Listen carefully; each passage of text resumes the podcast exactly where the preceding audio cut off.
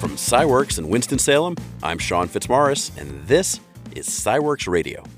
The fountain of youth has been an unattainable part of the human ethos for a long, long time.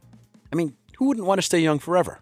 Well, that may never be a reality, but something like it may. The work we do at the Sticht Center of Aging isn't really about extending lifespan, but extending something that people have been calling health span. We're adding life to years instead of adding years to life. That's Dr. Anthony Molina, Assistant Professor of Gerontology and Geriatric Medicine at the Wake Forest Sticht Center on Aging. There's this bioenergetic decline that happens with age. Bioenergetics is a, a field of study that deals with the generation and utilization of energy by living things. As we get older, we feel this energy decline. And it turns out that this bioenergetic decline doesn't just have to do with how we feel on a day to day basis, but is actually involved in a lot of age related disorders and age related diseases. Using oxygen to convert simple sugar molecules into usable energy, mitochondria are organelles and the powerhouses of eukaryotic cells. Eukaryotic cells are cells with a nucleus, and they make up all plants and animals. Since you're made of these cells, you're essentially powered by mitochondria. What's not clear yet is exactly the mechanisms by which this bioenergetic decline occurs. A lot of people have been focusing in on mitochondria and aging because of precisely this role of mitochondria in energy generation. What's been known for a long time is that mitochondrial function declines over time and with increasing age.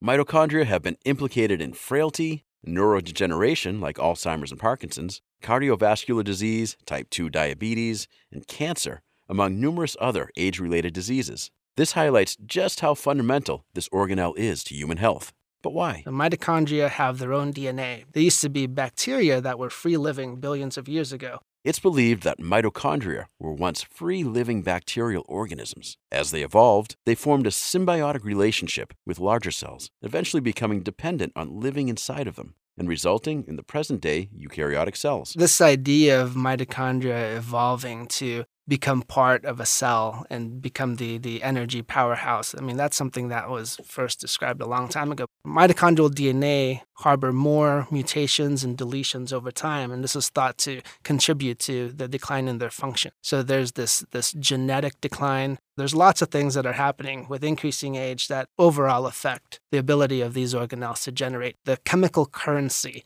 that cells can actually use in order to power their function. So, what is Dr. Molina and his team trying to determine in studying genetic mitochondrial decline? What we'd like to add is measurable data that can inform physicians and healthcare providers on the best course of action for a particular patient based on their bioenergetic capacity. So, we're just at the very early stages of figuring out what we can measure and how we can measure it. At the Sticht Center of Aging, we always have lots of different clinical trials going on. And a lot of the ones we have going on right now include testing different interventions that can potentially promote mitochondrial capacity. We just finished a, a, trial recently looking at caloric restriction and strength training. Then there'll be future studies focused on specific nutrients or vitamins. And though he's not yet at liberty to discuss the results, I think generally what we can say is there are clinically amenable ways of measuring mitochondrial function. And I think that's our biggest contribution at this point. And from here on, then we can figure out exactly what interventions could potentially be most beneficial. Dr. Molina will be speaking about bioenergetics and healthy aging at the next Science Cafe hosted by the River Ridge Tap House in Clemmons. This free event is on April the 8th and is sponsored by SciWorks and Reynolda Gardens. More details at sciworks.org. Find more on WFDD.org under the programs link. SciWorks Radio is a production of SciWorks and WFDD. Support for SciWorks Radio comes from Kilpatrick, Townsend, and Stockton, LLP.